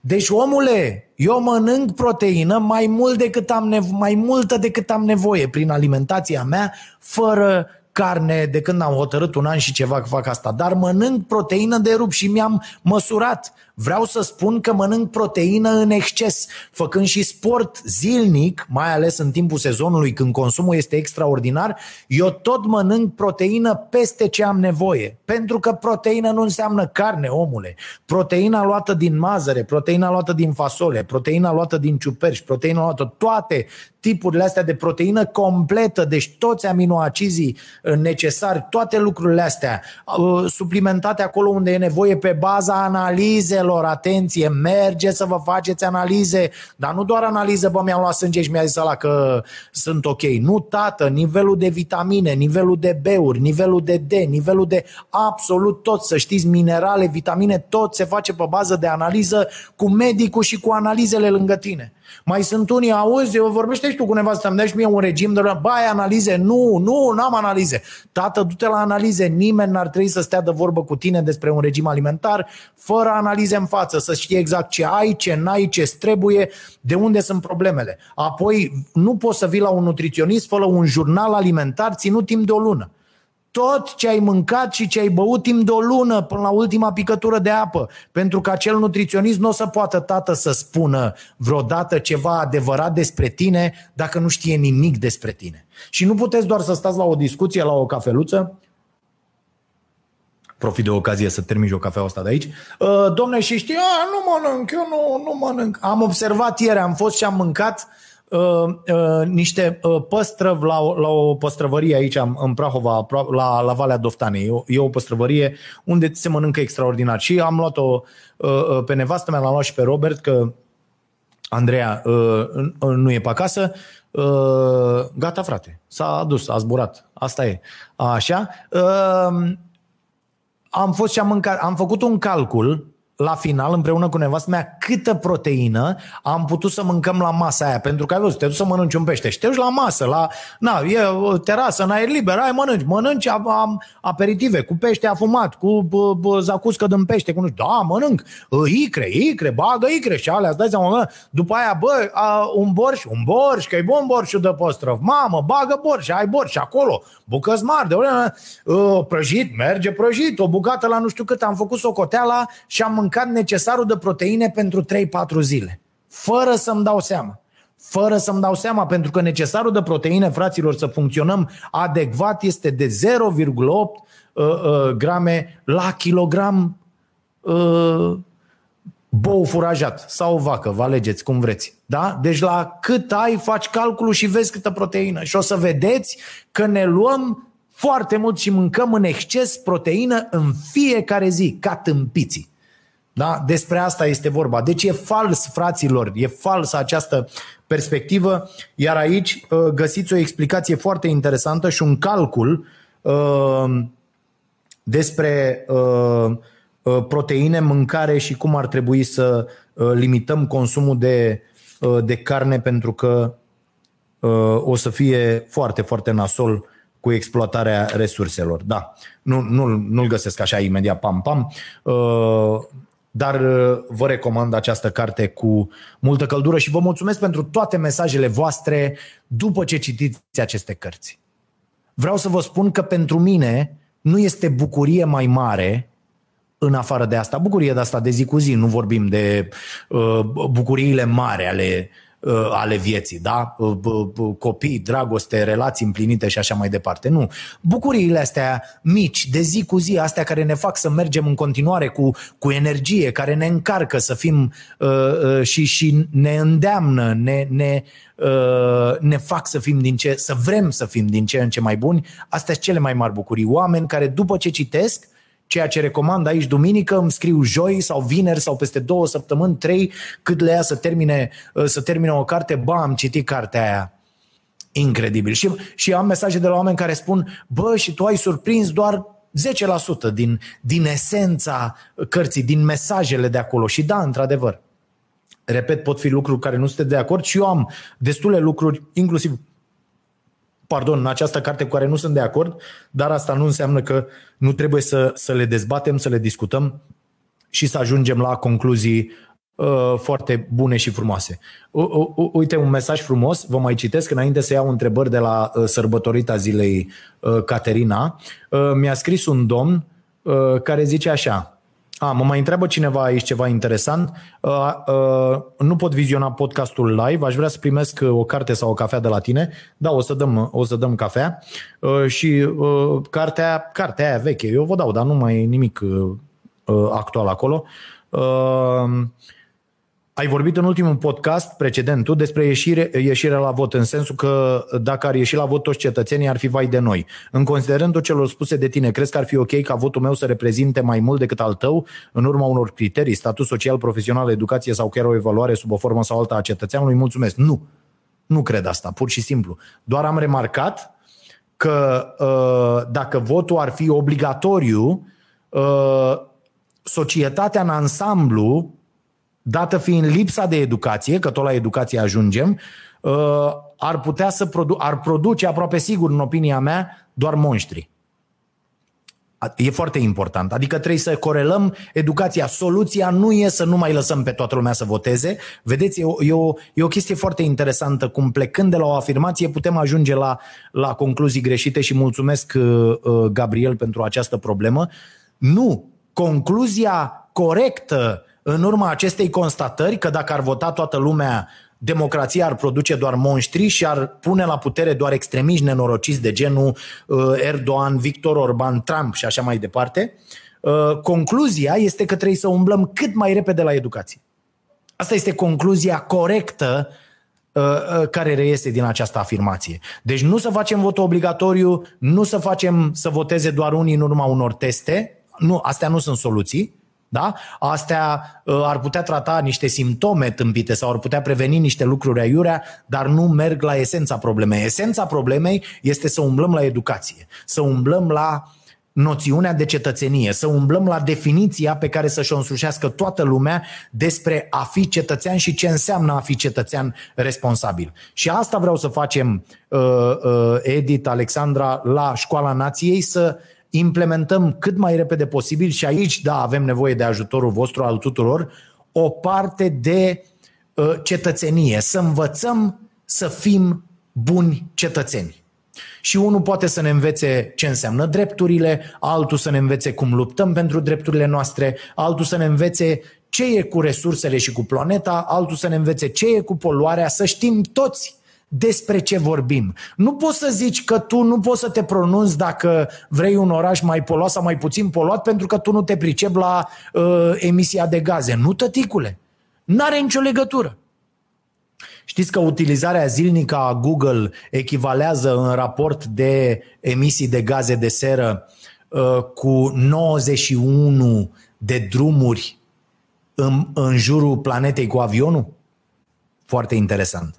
Da? Google a refuzat aceste uh, uh, concluzii ale specialiștilor, dar e foarte interesant. Pentru că dacă facem calculul pe care Patel îl face în această carte, el spune costul real al unui burger 200 de dolari. Da, el face acest cost, pentru că amprenta uh, de, de mediu pe care o, o lasă acel burger este de 200 de dolari. Atâta costă. Cine plătește asta? Toată lumea. Că asta e problema, că se împarte costul la toată lumea. La fel cum a fost cu criza financiară din 2008, nu? Au plătit proștii, au plătit săracii, ei au plătit, nu marile corporații care au fost salvate de guverne, n-au plătit bogătanii cu uh, bonusuri de zeci de milioane de euro la final de an, ăștia din corporații. Nu, au plătit proștii. Am plătit eu, ați plătit voi, au plătit cei mai săraci dintre noi. Da? Cu cât ești mai sărac, cu atât plătești mai mult din burgerul ăla. Deci nu aia e, e soluția. Și o chestie amuzantă, uh, Bună ziua, mă țin de ceva vreme să vă scriu despre o întâmplare ce s-a petrecut înainte de vacanță. Într-una din zile o surprind pe fetița mea Maria, de 10 ani, bună Maria, dacă ne urmărești, că își pregătește un castron de lapte de soia cu cereale, sper integrale, da? Uite, apropo de cereale, mi-a făcut nevastă mea un calcul și a zis, bă, m-a văzut odată cu uh, cerealele și eu am zis, bă, mănânc, am nevoie, că nu știu ce. Și mi-a făcut un calcul, nevastă mea îmi face un amestec de cereale extraordinar, pune tot felul de, uh, de prafuri de-astea, sper că nu mă omoară, uh, de fructe de-astea uscate, de la merișor până la goji și alte nebunii, dude, Uh, de-astea uscate, comandate așa uh, și îmi face un, un amestec uh, peste care eu pun în fiecare dimineață lapte din ovăz și uh, pe care, apropo, când l-am gustat prima dată, mi-am blestemat zilele și am spus eu nu o să pot să consum așa ceva. Apropo de faptul că trecerea este destul de anevoioasă pentru că ne-am învățat cu chestiile alea, dar suntem învățați cu chestii rele. Laptele de vacă dulce e una dintre cele mai rele chestii care vi se pot întâmpla uh, în, uh, în sănătatea voastră. Și eu puneam acolo mult. Și nevastă mea vine și zice, bă, tu știi cât mănânci? Și mi-a făcut un calcul. Și a zis, bă, idiotule, tu nu poți să mănânci 1100 de calorii dimineața. Și zic, aolo, cum atâta? Și mi-a făcut, mi-a cântărit și acum știți ce fac în fiecare dimineață? Cântăresc, de, de vreo 10 zile fac treaba asta, că mi-am dat seama că făceam o chestie incredibilă. În timpul sezonului nu se vedea. Acum, neavând emisiune în fiecare zi, adică neavând acel consum mare, ne mai jucând nici ping-pong cu uh, uh, marote la, uh, la birou o oră în fiecare zi, deci acolo un consum cardio foarte intens, uh, a început să vadă și zic, bă, stai puțin, că uite, se întâmplă ceva și nevastă mi-a zis, păi e simplu tu bagi în tine tot 3-4 mii de calorii și nu mai ai consumul ăla pe care ar trebui să-l ai. Și m-a luat și m-a măsurat. Și acum măsor frumos doar 150 de grame din amestecul ăla pe care mi-l face ea în loc de vreo 400 și ceva cât puneam eu, deci de trei ori mai mult și doar 200 din laptele vegetal, astfel încât cu totul am făcut, bă fraților, cântărit, mi-am dat, nici nu-mi dădeam seama, puneam ca animalul, că eu în continuare am rămas cu aceeași poftă de mâncare, cu aceeași, da, și o să vedeți cât de bune sunt astea. Acum beau lapte de ăsta vegetal, cu îl bag și beau așa, e atât de gustos, e atât de bun. De ce? Pentru că gustul se educă. Gustul se educă, e simplu. Revin la Maria. Un castron de lapte de soia cu cereale se duce în dormitor la ea, se întinde în pat pe burtă cu castronul în față, nu e o poziție bună pentru mâncarea Andreuța, uh, uh, Maria, pardon, nu Andreea, mă pomenește fimea, uh, Maria, uh, și telefonul mobil așezat convenabil, nici să mâncăm în timp ce ne uităm la ceva nu e ok, uh, și dă drumul la emisiunea Starea Nației emisiunea uh, a cărui abonat sunt, neavând altfel de unde știi. Surprins, o întreb dacă înțelege despre ce se discută în emisiune, mai ales că subiectul e de multe ori politica, iar uneori limbajul folosit, da, și prezint scuze pentru asta, îmi pare foarte rău, nu este adecvat vârstei ei. Maria se uită liniștită la mine și îmi spune, înțeleg tot, tati, și să știi că în mare parte are dreptate. În mare parte. Uh, neașteptat răspuns sincer să fiu, uh, ne spune Mircea. Mircea să străiască. Uh, PSE poate vă gândiți și la un modul dedicat copiilor. Cred că ar avea mare căutare cu stimă Tatăl Mariei. Mulțumim, mulțumesc, mulțumesc foarte mult pentru, uh, pentru mesaj și acum să luăm mesaje de la, uh, de la oameni. Cine vrea să contribuie ne poate sprijini accesând butonul susține de pe stareanației.ro și de asemenea devenind membru plătitor pe canalul nostru de YouTube Starea Nației Oficial și putând în timpul live-ului să ne sprijine aici în zona asta dedicată comentariilor. Uite că s-au mai făcut membrii noi, Dragoș, Uh, Tarcău, Claudiu Vasilache, membru nou la, la YouTube uh, astăzi. Doar doi Slabă recoltă azi. Slab, slab, slab.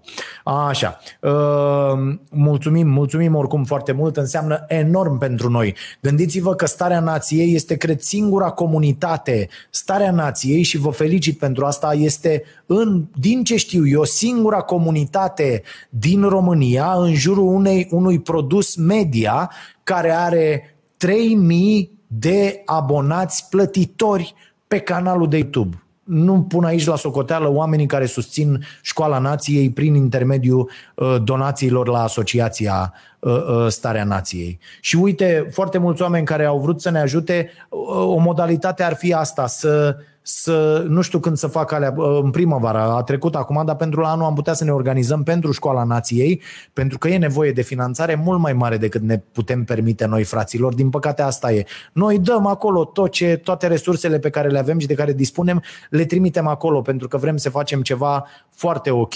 Distrugerea meditațiilor ar fi o, o victorie extraordinară. Am văzut că fac și alții, e foarte bine, trebuie să facem cât mai mulți, să punem toată știința acolo, la dispoziția tuturor în mod gratuit. Haideți să nu mai fie școala doar o chestie despre acești profesori care fac meditații și limbajul lor nenorocit prin care reușesc să-i țină prizonieri pe copii. Haideți să găsim cât mai mulți profesori cu har care, explicând totul la liber, să-i facă pe copii din aceste surse alternative să înțeleagă foarte bine și să-și permită să ia, nu cum a zis acea doamnă pe care nu o înjur acum pentru că este o doamnă, dar dacă ar fi fost bărbat l-aș fi înjurat, uh, acea doamnă Barcari de la minister, da? mergând la școală, copilul să poată să ia 10 la examen. Da? Făcând pregătire să câștige Olimpiada Internațională, doamnă. Locul întâi pe galaxie ăla iei dacă faci pregătire. Dacă nu faci pregătire și mergi la școală și te ții cât de cât de școală la nivel mediu așa, nu să fie școala viața ta, adică să poți să faci un sport, să cânti la un instrument, să te întâlnești cu prietenii, să râzi, să te joci, să faci toate lucrurile astea și să poți să iei 10 la examen. 10-0-0 doar cu ce te-ai dus la școală, nenorociților ce sunteți. Nu să fie nevoie să mergi la toate pregătirile de pe planetă, că acum nimeni nu mai concepe școala fără pregătire. Mă uitam, sunt părinți la film în clasă, copiii, din clasa a patra, din clasa a cincea, hai să facem pregătire, hai să-i dăm la pregătire, lăsați-vă pe copii în pace. Nebunii naibii. Voi scrieți, pătrarul citește. Pragheza gotică. Mamă ce, așa. Pentru că tot vorbim de programe școlare neadecvate, Dragoș, dacă ai putea propune maximum trei materii noi pentru programa școlară a copiilor, care ar fi acelea și ce ore ar înlocui? Mulțumesc! Băi, sunt foarte multe, sunt foarte, foarte multe materii, dar n-aș propune materii de sine stătătoare, ci aș propune câteva uh, uh, nici discipline nu le-am zice, nu le-aș zice pentru că sau mai multe discipline adunate în aceeași materie, pentru că uh, uh, lucru care trebuie să caracterizeze educația la orice nivel este interdisciplinaritatea. I-am explicat asta lui Fimiu aseară. Fimiu are o toleranță destul de scăzută la ceea ce vorbesc eu cu el și dar îl prind câte două, trei minute și încerc uh, uh, chiar dacă aici la podcast sunt incapabil să fac treaba asta, încerc să concentrez cât mai multă informație, să-i dau în alea trei minute, pentru că după aia pleacă. Uh, și, și e foarte reticent și îl înțeleg, așa eram și eu la vârsta mea, când îmi ziceau ai mei ceva, pleacă, drecu, de tencul de băbălăc, știi tu, știi tu, nu știi nimic, că nici nu știi ce înseamnă cum era aia, mă, Discord. Dă-te încolo, ai cont pe Discord, n-ai, pleacă dracu de aici, de sărac bătrân. Uh, dar o să avem. Uh, deci, uh, ca multe ăuri în emisiune, spor la emisiune. Da, Mara uh, Mara mă ceartă. Într-adevăr, da, vorbind liber și căutându-mi cuvintele și având atât de multe lucruri de spus, apelez la aceste ăuri supărătoare, să știi că mă enervează și pe mine mai mult decât vă enervează pe voi. Încerc să nu le mai fac, dar am, cred că mintea mea e destul de puțină. Și să știți că aceste ăuri sunt marca acestei inteligențe destul de reduse. Adică eu încerc să uh, citesc foarte mult, să mă documentez, să mă cultiv, să vă propun subiecte, însă mintea mea nu reușește să cuprindă toate lucrurile astea la un nivel extraordinar. Și atunci apar aceste potignel și pentru că fac tot felul de construcții de astea, trec dintr-una într-alta paranteze, mi-aduc aminte de altceva, uh, dintr-o dată îmi vine, bă, stai că am zis că zic și asta, hai să o spun și pe asta și da, într-adevăr, am mintea de foarte multe ori dezordonată și pentru că fac mult mai multe lucruri decât ar trebui, poate, sau decât aș putea să fac. Și ăsta cred că e răspunsul, răspunsul potrivit. Cred că e mult peste puterile mele ceea ce încerc să fac de multe ori și atunci creierul răspunde cu acest ă, ă, ă, tot timpul. Și fiți înțelegători cu mine, încerc să corectez lucrurile astea. Aș putea să... Podcastul așa a început. Dacă ascultați prima ediție din podcast, aproape că mi-am notat toate lucrurile. Dar mie mi se pare că nu mai pare natural, nu mai pare ok. Și mai e ceva, n-aș putea să spun atât de multe lucruri dacă n-ar fi ăurile astea. Pentru că ele mă și obligă să, să mă grăbesc și să ating mai multe subiecte. Dar uite, cred că de un minut de când am început să vorbesc despre asta n-am mai spus. Și aș putea pur și simplu să fac pauză, să stau să mă uit, o să încerc și asta. Dar vedeți, dacă nu încercăm și nu ne spunem lucrurile astea și nu le facem, nici nu putem evolua. Probabil că având grijă să nu mai spun ă, ă, ă de 100 de ori, e motivul pentru care noi și scriptăm emisiunea, din respect față de voi, din această chestie că aș putea să zic ă, ă, ă, tot timpul și voi v-ați uitat și toată lumea ar avea de pierdut și ați zice, bă, e prost rău ăla, zice ă, ă, mereu, de-aia există și oameni mult mai deștepți în spatele meu, de-aia facem împreună acest produs și vi-l citesc, îl, îl interpretez, este un performance, da? cum se numește în romgleză treaba asta atunci când, când se întâmplă. Și scuze pentru treburile astea. Deci, revenind la întrebare, cred că, mai, iar era să facă, e și un tic, a devenit în timp un tic și nici nu mai dau seama de el, dar o să încerc să mă concentrez mai mult. Probabil o să-mi zboare ideile pe care vreau să le spun. Dar uh, cred că ar trebui adunate mai multe discipline într-o singură materie și uh, lucrurile astea să se predea la, la școală. Adică aș vedea o materie despre bani foarte, foarte utilă. Ce reprezintă, să, cum să nu devenim sclavii banilor, cum să nu ne construim toată existența în jurul banilor, cum să nu ne măsurăm fericirea raportându-ne la banii pe care îi avem, cum să reușim având bani apoi să contribuim la bunăstarea planetei, nu la distrugerea ei. Ce înseamnă resursele? Uite, o materie despre asta ar fi foarte, foarte utilă și aș, aș băga-o la geografie, de pildă. Da? Așa cum la anatomie, așa cum la biologie aș băga mediu și la anatomie aș băga, bă, cum funcționează corpul uman. Noi nu, noi nu învățăm asta la anatomie. E o rușine incredibilă. Bă, la, trebuie să înveți cum funcționează. Deci de când mănânci tu, bă, da, practic, am mâncat asta, asta și asta. De aici plecând. Dragi copii, azi mâncăm o ciocolată. Mama ei de ciocolată. Ia fiecare cu o tabletă, o bagă în gură și apoi doamna ne scrie pe tablă. Iată, avem combinații. Se întâmplă și chimie aici, se întâmplă și anatomie, se întâmplă toate lucrurile. Biologie, mediu, toate se întâmplă aici. Pentru această tabletă de ciocolată, dragi copii, e un exemplu, nici nu m-am gândit la el, îl dau acum. Această tabletă de ciocolată, da? Vine profa și ne spune, amprenta cu emisii de gaze de seră, va trebui să le explicăm copiilor ce sale, este următoarea. La această ciocolată au lucrat în niște condiții mai mult sau mai puțin bune acești oameni, care în România sunt plătiți prost, cu salariu minim. Mergem mai departe. Ambalajul nu este unul ecologic, cu grijă de nu știu ce cu la la la are zahăr. Zahărul, dragi copii, aceasta este formula lui chimică, dar nu o să vă intereseze niciodată formula chimică. Dă-o dreacu, dar vă zic că trebuie să o știți, poate vă pică la un examen de ăsta prost pe care îl dăm. Deci aceasta e da, dar zahărul face rele pentru că. Și haideți să vedem și unde este cultivat și cum se culege, punem niște poze de acolo, asta ar fi o lecție. Apoi venim și zicem ce se întâmplă în momentul când noi băgăm tableta asta de ciocolată cu atâta zahăr în gură.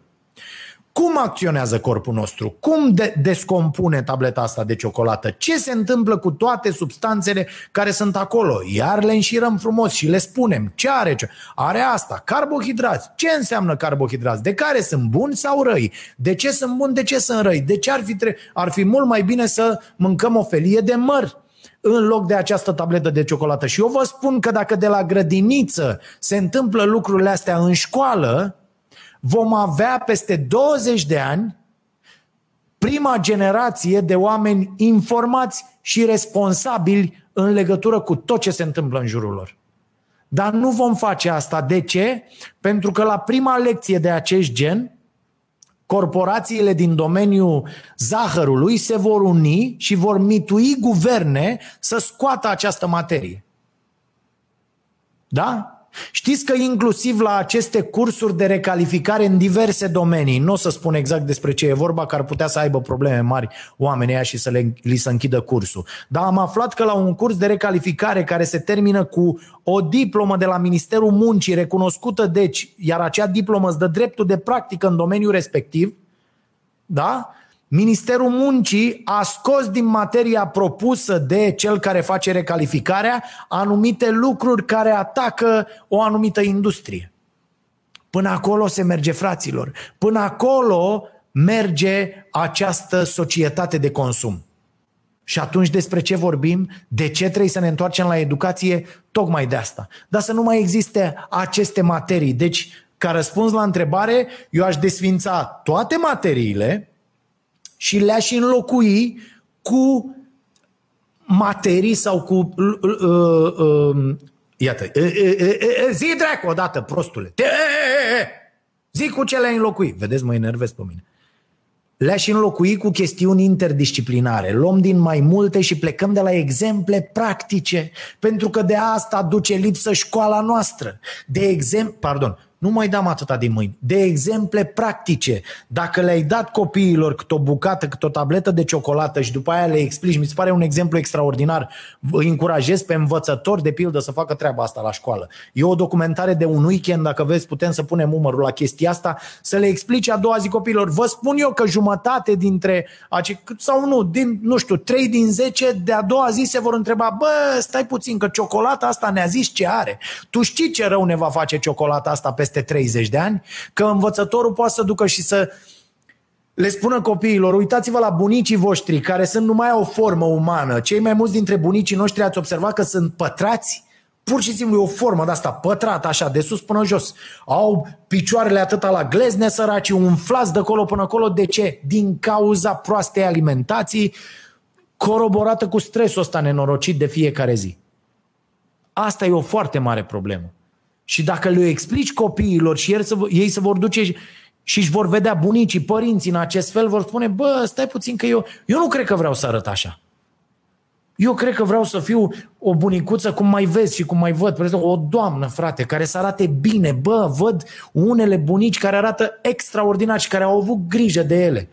Da? De ce? Pentru că viața le-a permis, au avut mai mulți bani, au avut joburi mai ok, au avut, o să, o să rămâne străzniți de, de realitatea femeii din lume citind această carte, Valoare de nimic.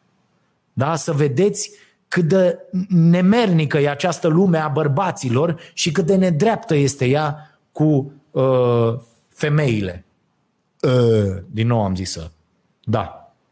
Asta aș face. Daniel, în ipoteza în care ne oprim din consumerismul sălbatic, ce soluție vezi pentru a nu falimenta complet țările subdezvoltate în care și-au fabricile marile corporații?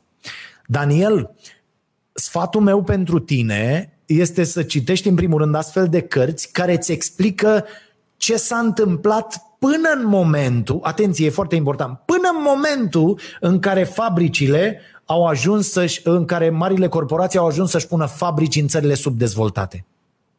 Și ai să vezi că soluția este ca aceste, ca nordul global, așa îl numește și uh, uh, Patel în această carte, ca nordul global, care e mult mai dezvoltat peste tot, să despăgubească sudul global, sărac, în curs de dezvoltare, pentru folosirea resurselor, folosirea decerebrată a tuturor resurselor și pentru exploatarea care a avut loc. V-am dat exemplu săptămâna trecută din cartea lui Stefano Liberti cu uh, uh, cartea prezentată săptămâna trecută Stăpânii Hranei, da? O carte în aceeași colecție de la, uh, uh, uh de la Seneca. Și acolo era dat clar uh, traseul. Deci acolo, iată ce face corporația, Daniel, corporația, guvernul nenorocit, Uniunea Europeană, toate organismele astea nenorocite care protejează corporațiile mari, ce au făcut toate astea? Și-au dat mâna și pentru că Africa a avut nevoie de bani la un anumit moment, au pus-o să semneze și că nu are voie să dea subvenții la unele industrii. Iar industria roșiilor, de pildă, africanii stau cu Uh, descrie Liberty foarte bine în cartea respectivă, africanii stau cu fabrici în paragină de prelucrare a roșiilor, ceea ce facem și noi aici cu grâu, noi trimitem grâu tot în export. De ce? De ce aceste guverne nenorocite din România nu pun ca prioritate zero, zero, subvenționarea producției în a, în țară. Adică nu doar cultivăm greutati să, să alimentăm pe alții și să importăm croasantul cu 10 euro sau cu preț de 10, de 10 ori mai mare. Nu, facem noi aici croasante și vă trimitem, tată, că avem tot și facem prelucrarea tot aici. De ce nu facem asta? Pentru că dacă am face asta, vă spun eu că în secunda 2 ar fi toate tancurile aici. Cu toate bombele posibile. Și nu ni se va da voie să facem asta și nu ni se dă voie să facem asta. Da? Și aici se ajunge și la băieți, și la servicii, și la uh, toate lucrurile care se întâmplă, justiție și așa mai departe. Că ni se dau tot felul de marote de astea, tot felul de uh, să, să plecăm cu atenția pe tot felul de teme care, care sunt atât de proaste și atât de neînsemnate pentru noi și pentru sănătatea noastră și pentru dezvoltarea noastră, n-au nicio legătură. Bă, eu mâine îl votez pe la care vine, bă, de poi mâine, nu mă interesează, mă, piață globală, rahat pe varză, ce ați făcut voi. Bă, subvenția mea la hectar de, pentru cultura asta este atât, mă, și prelucrarea se face la noi în țară și noi dăm de mâine subvenții la cine face prelucrarea aici. Și ieșim noi cu prețuri. Dacă africanii ar acorda o subvenție, sucul lor de roșii ar putea fi competitiv pe piața internă și ar hrăni acolo. În loc de asta, știi ce se întâmplă, uh, Daniel Florariu? Se întâmplă următoarea chestie.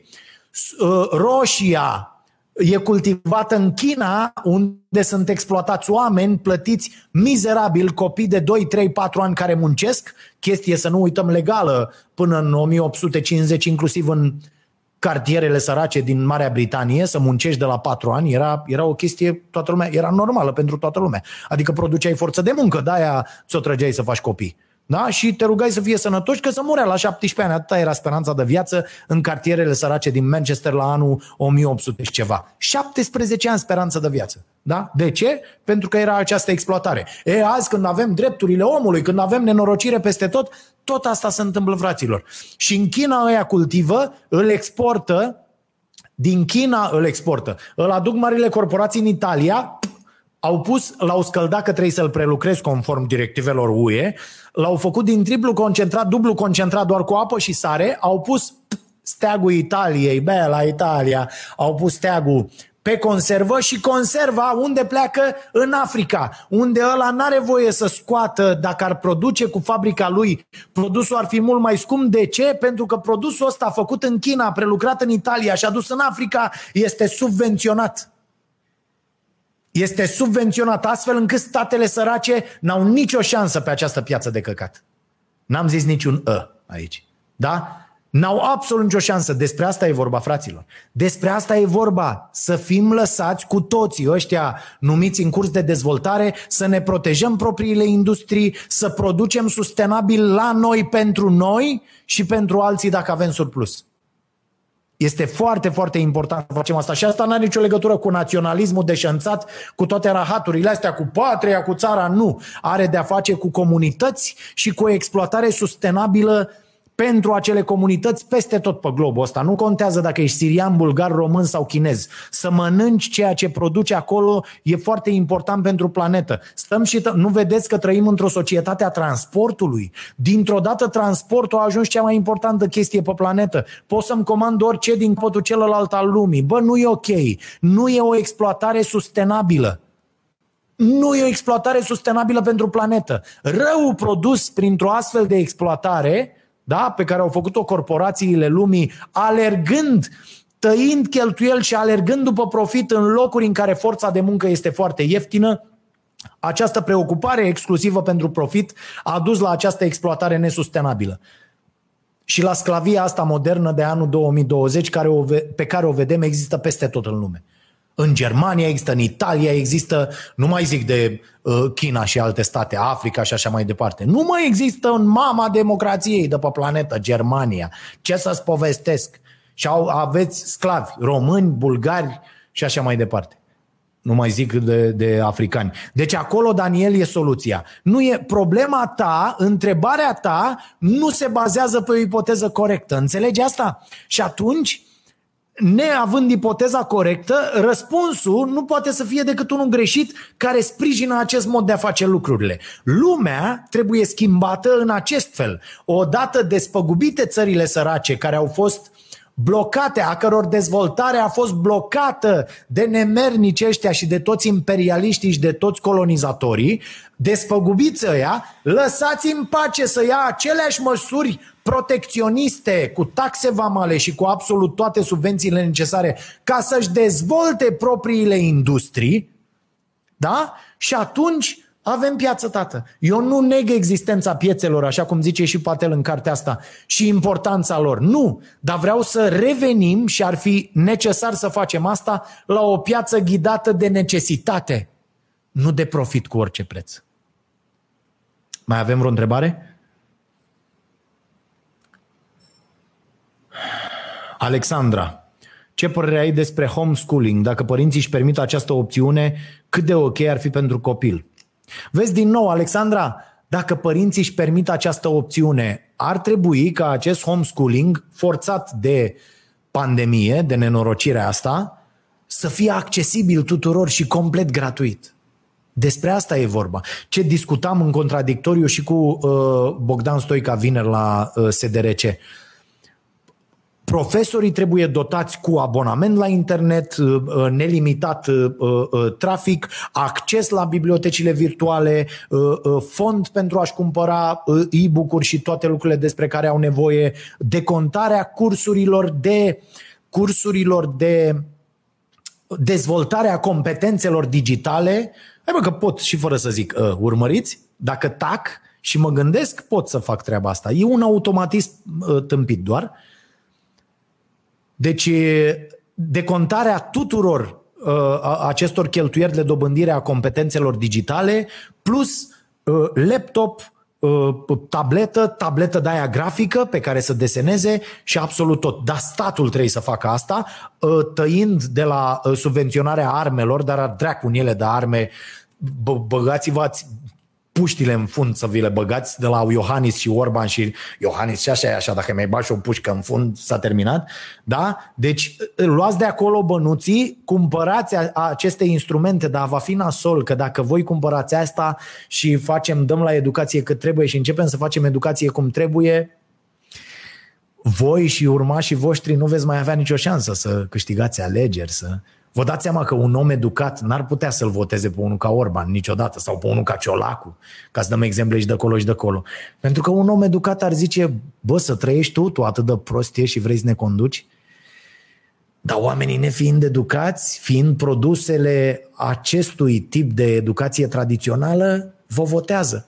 Și atunci normal că voi nu aveți niciun interes să mergeți acolo să apăsați pe educație să avem și noi măcar peste 20 de ani primele generații de, de copii responsabili, informați, care să știe ce se întâmplă cu al lor corp când uh, mănâncă, când beau, când uh, aleargă și așa mai departe. Da? Ce se întâmplă cu banilor, ce se întâmplă când fac un împrumut la bancă, de ce nu e ok să-ți iei un împrumut uh, în condiții dezavantajoase pentru tine? Cum te bași sclav la o bancă pe 30 de ani și, și toate deciziile din viața ta se învârt în jurul ideii ah, trebuie să am să plătesc rata la bancă și luna asta și devii un prizonier al băncii și al unui serviciu de căcat la care n-ai curaj să renunți pentru că asta o lună pe bară înseamnă să fii dat afară din casă și toate se leagă, fraților. Toate se leagă și problema e că nici nu ne dăm seama cum se leagă și cum lucrurile astea ne fac sclavi. Sclavii gândirii noastre. E foarte nasol. Da. Uh, deci eu cred că acești copii trebuie să aibă toate condițiile necesare pentru asta, iar uh, uh, homeschooling-ul, adică să ai această opțiune să nu-l dai pe copil deloc la școală, uh, de ce nu? Ar, ar trebui să existe. Uh, dacă îndeplinești, dacă te duci și îți dai examenele, dacă te duci și îți dai că trebuie să fii cumva uh, uh, calificat Uh, și să dobândești uh, niște abilități. Mai departe. Mai avem ceva? Oh, e târziu rău. Daniel, hai să uh, Tu vorbești de toate aceste soluții. Problema e că toate sunt pe termen lung. Ce face pe termen mediu și scurt? Daniel, de 30 de ani ne propunem ca proștii soluții pe termen scurt și mediu. De 30 de ani. Dacă acum 30 de ani am fi luat o soluție de asta, de astea, da? Lucrurile ar fi stat cu totul altfel acum. Dacă acum 30 de ani am fi conștientizat că educația este cea mai importantă resursă pe care o avem și trebuie să o sprijinim așa cum trebuie pentru a avea un viitor mai bun, astăzi discutam cu totul altfel. Astăzi, acest podcast și produse la fel, astea n-ar fi fost necesare. Pur și simplu am fi stat duminică frumos la o terasă, la o bere cu prietenii, discutând uh, despre încălzirea globală și ce ar trebui să facem pentru a limita efectele uh, problemelor uh, climatice. Și atât, am fi fost cu totul. Dar dacă azi luăm o decizie care bate pe termen lung, după 30 de ani iară putem vorbi despre altceva. Problema noastră este că suntem atât de imbecili și de egoiști, nu imbecili e termenul potrivit, egoiști, încât vrem soluții pentru noi, doar pentru noi și să fie mâine. Și amăgiți cu rahatul ăsta, care oricum nu se poate întâmpla, soluțiile bune sunt pe termen mediu și lung, da? și foarte lung, nu luăm aceste măsuri. Nu adoptăm aceste soluții. Și atunci doar ne certăm ca proștii, că asta e alternativa. Să ne certăm ca proștii. Fiecare, fără să citească, fără să se documenteze, fără să se informeze corect, având opinii alimentate de mass media din ce în ce mai vehemente într-o anumită direcție. Și oricine are o opinie opusă este calificat de societate, inclusiv de cetățeni și de autorități, drept nemernic, huligan, instigator la violență, arestat, cum se întâmplă peste tot în lume, bătut și așa mai departe, sau, iată, vedeți cazul opozantului rus, otrăvit și ce se mai întâmplă. Despre asta este vorba. Banul dictează, iar noi nu facem decât să jucăm acest joc cu bucurie. Pentru că suntem proști. Asta e. Da, mulțumesc pentru întrebări uh, și pentru ediția asta. A fost o ediție, mie nu mi-a plăcut. Dacă v-a plăcut și vouă, vă mulțumesc. Faptul că sunteți în uh, număr mare aici îmi spune că uh, v-a plăcut. Uh, cafea, uh, asta, asta a fost ce am tras pe aici, nu e atât de mică. Asta e o uh, uh, cafeaua pe care o dăm ca premiu, e uh, pungă normală. Asta are, nu știu, 200 de grame sau 150 chiar. E de aia de 500 ce dăm. O, o cafea, dar am luat așa ca să am ce arăta. Nu uitați, puteți comanda cafea pe site-ul nostru stareanației.ro la secțiunea magazin. Aveți acolo cafea, bere și alte lucruri, căni de ceai, de cafea și tot ce mai avem noi. Uh, și premiu uh, uh, pentru astăzi o să-l dau lui